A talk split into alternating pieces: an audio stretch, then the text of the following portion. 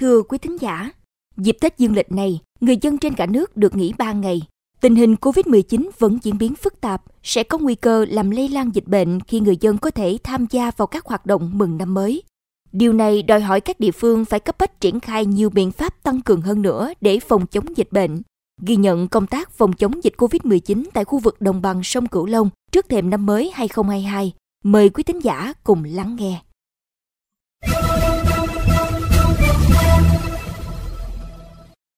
Chiều ngày 23 tháng 12, Phó Chủ tịch Ủy ban nhân dân tỉnh An Giang Lê Văn Phước đã ký công văn số 1456 về việc tăng cường công tác phòng chống dịch COVID-19 trong dịp Tết Dương lịch 2022. An Giang đánh giá số ca mắc trong cộng đồng và tỷ lệ tử vong của tỉnh vẫn tăng. Các cơ sở y tế trong tỉnh đang quá tải. Nguyên nhân chủ yếu do các hoạt động xã hội trở lại bình thường, giao lưu đi lại của người dân tăng, nhiều người dân chấp hành chưa nghiêm quy định 5K, đặc biệt là việc không đeo khẩu trang nơi công cộng, tụ tập ăn uống đông người. Chủ tịch Ủy ban nhân dân tỉnh An Giang Nguyễn Thanh Bình cho biết thêm về công tác kiểm soát dịch dịp Tết dương lịch. Chủ yếu là bây giờ tuyên truyền 5K. Cái thứ hai nữa đấy là cái không tổ chức các lễ hội tập trung đông người. Cái điều thứ ba nữa đó là cái đưa ra đợt chiến dịch ra quân thường xuyên để mà nhắc nhở người dân tụ tập không? đông người này để mình cảnh báo. Cái thứ tư nữa tăng cường tiêm vaccine. Đây là những cái giải pháp hết sức cụ thể. Đây là những giải pháp chính vậy. Khu vực biên giới Tây Nam đi qua tỉnh An Giang cũng ngày đêm được canh giữ chặt chẽ bởi lực lượng làm nhiệm vụ. Tại đây, các chiến sĩ đồn biên phòng đã phối hợp với cơ quan hữu quan tăng cường vận động nhân dân cam kết và thực hiện nghiêm việc không xuất nhập cảnh trái phép. Không bao che, tiếp tay tổ chức đưa đón môi giới xuất nhập cảnh trái phép. Kịp thời phát hiện, tố giác đối tượng có hành vi liên quan đến các hoạt động xuất nhập cảnh trái phép với đồn biên phòng, chính quyền địa phương. Trung tá Nguyễn Hương Giang, cán bộ phòng xây dựng phong trào bảo vệ an ninh tổ quốc, Công an tỉnh An Giang chia sẻ. Được sự đồng ý của lãnh đạo Hồng và ủng hộ của các đồng chí đồng đội trong đơn vị tròn gánh tiếp tôi cái công việc công tác nghiệp vụ tại đơn vị. Tôi đã viết đơn ờ, gửi đến ban giám đốc xin phòng chống dịch với quyết tâm thực hiện nghiêm điều lệnh công an nhân dân cũng như là đoàn kết chặt chẽ với các lực lượng trên tuyến biên giới. Khi nào chưa đẩy được lùi được dịch thì chúng tôi chưa về. Tại Cần Thơ, Quỹ ban nhân dân thành phố đã ra quyết định bãi bỏ việc tổ chức bắn pháo hoa đêm giao thừa và không tổ chức ngoài trời chương trình nghệ thuật chào năm mới, dự kiến diễn ra vào tối ngày 31 tháng 12 năm 2021.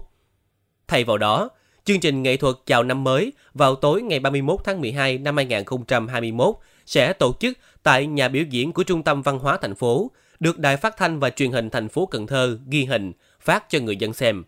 Số lượng đại biểu dự trực tiếp sẽ tùy theo diễn biến của dịch COVID-19. Bên cạnh ra quân kiểm soát phòng chống tội phạm, hoạt động dịp Tết dương lịch, thành phố Cần Thơ tăng cường ra quân kiểm tra tất cả các cơ sở kinh doanh. Nếu vi phạm quy định phòng chống dịch, sẽ phạt và xử lý nghiêm. Đại tá Trần Văn Sáu, trưởng công an quận Ninh Kiều, thành phố Cần Thơ cho biết.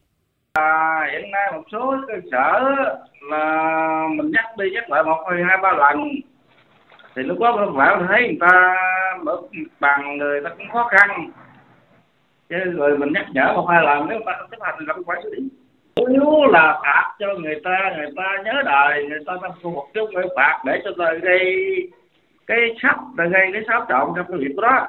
Tất cả các phường đều phải qua vương nhắc nhở các cái quán quán. Để cho người ta câm phục khẩu phục thì phải có phải có cho người ta cam kết, phải nhắc nhở. Còn nếu nhắc nhở một lần, cũng được, hai lần thì vẫn quản xử lý ở Omicron thì không biết nó có xuất hiện hay không nhưng mà trước mắt là người dân ở địa bàn phố chúng ta cũng nên cảnh giác phòng ngừa. Ra đường phải thực hiện 5 k rồi ăn uống là nên có làm tại nhà hoặc là mua đem về nhà thôi. Còn các cơ sở bán thì không có nên vượt quá là một lúc quá 10 người. Còn tại tỉnh Bến Tre, đến nay địa phương này đã ghi nhận 25.131 ca F0, trong đó có 160 trường hợp tử vong và 14.812 bệnh nhân kết thúc điều trị. Trước diễn biến phức tạp của dịch, lãnh đạo tỉnh yêu cầu các địa phương quản lý, bảo vệ người nhóm nguy cơ cao, giảm ca chuyển nặng, tử vong. Trước sự đe dọa xâm lấn của biến thể Omicron, Bến Tre tăng cường hệ thống giám sát nhằm sớm phát hiện các ổ dịch, chùm ca bệnh có diễn biến, đặc điểm bất thường và phối hợp với các cơ quan chuyên môn của Bộ Y tế lấy mẫu giám sát, nghiên cứu phát hiện biến thể, biến chủng mới.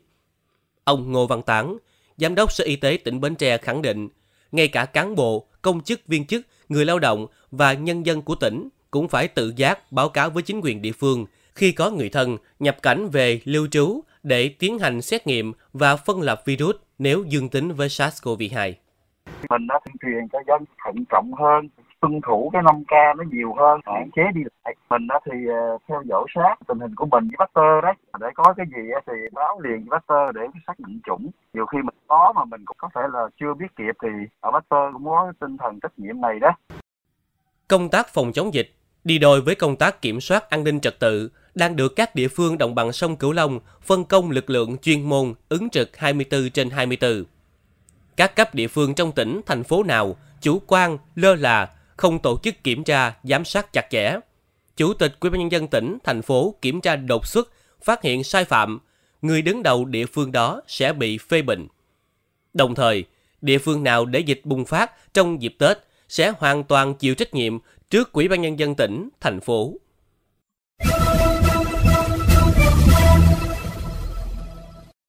Thưa quý thính giả, tự điều chỉnh thói quen và cách làm việc để thích ứng sống chung với Covid-19 đang được mỗi gia đình và toàn xã hội xác định là chiến lược cần thiết, lâu dài, bền bỉ và quyết liệt.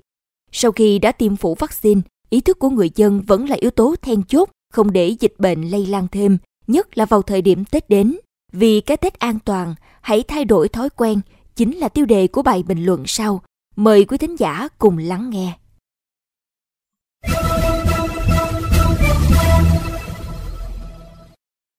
Sau lễ Giáng sinh vừa qua, có một địa phương đã hoảng hốt ghi nhận hơn 1.000 ca nhiễm COVID-19, tăng nhiều lần so với trước đó. Rõ ràng, tỷ lệ tiêm chủng của ta đạt tỷ lệ cao, nhưng số ca mắc mới chưa có chiều hướng giảm, thì đủ để thấy rằng chỉ có ý thức mới là chiếc áo giáp cuối cùng bảo vệ sức khỏe nhân dân trong đại dịch. Từ khi thay đổi chiến lược từ Zero Covid sang sống chung an toàn với COVID-19, thì việc tăng số ca bệnh là điều dễ hiểu. Nhiều trường hợp nhiễm virus không có triệu chứng. Vì thế, trong tiếp xúc hàng ngày, rất khó để biết được liệu người đối diện hay bản thân mình có mang mầm bệnh hay không. Bên cạnh đó, nguy cơ lây nhiễm cũng gia tăng khi những hoạt động tập trung đông người như liên hoan, đám tang, đám cưới được tổ chức. Vì vậy, người dân vừa là trung tâm, vừa là chủ thể trong phòng chống dịch COVID-19. Chỉ khi người dân vào cuộc thật sự, tích cực, chủ động phòng chống dịch từ trong gia đình tới từng khu dân cư, thì khi đó công tác chống dịch mới bảo đảm hiệu quả. Sau 2 năm đối phó dịch bệnh, thói quen lễ Tết đã và đang dần thay đổi để thích ứng an toàn. Thay vì đi tới tận cửa, tận nhà để hỏi thăm, chúc tụng, thì giờ đây chúng ta có thể hoàn toàn hỏi thăm nhau qua các thiết bị công nghệ tiên tiến. Có thể chúc tụng nhau qua hình thức online từ xa. Thích ứng dịch bệnh không đồng nghĩa là tư tưởng xả hơi.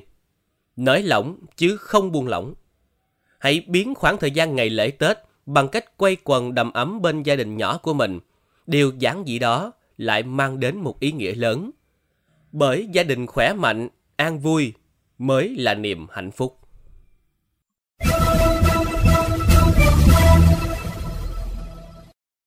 Đến đây, chuyên mục Góc nhìn miền Tây trên Mekong FM 90MHz cũng xin được khép lại.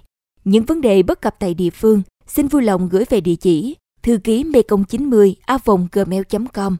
Đồng thời, mời quý vị và các bạn cùng lắng nghe kênh podcast chuyên biệt đầu tiên về đời sống của người dân vùng đất phương Nam chuyện Mekong trên nền tảng thiết bị di động bằng cách truy cập vào các ứng dụng Spotify, Apple Podcast trên hệ điều hành iOS, Google Podcast trên hệ điều hành Android. Sau đó gõ từ khóa chuyện Mekong. Hà Hương và Nguyễn Châu, cảm ơn bà con và các bạn đã quan tâm theo dõi. Xin chào và hẹn gặp lại.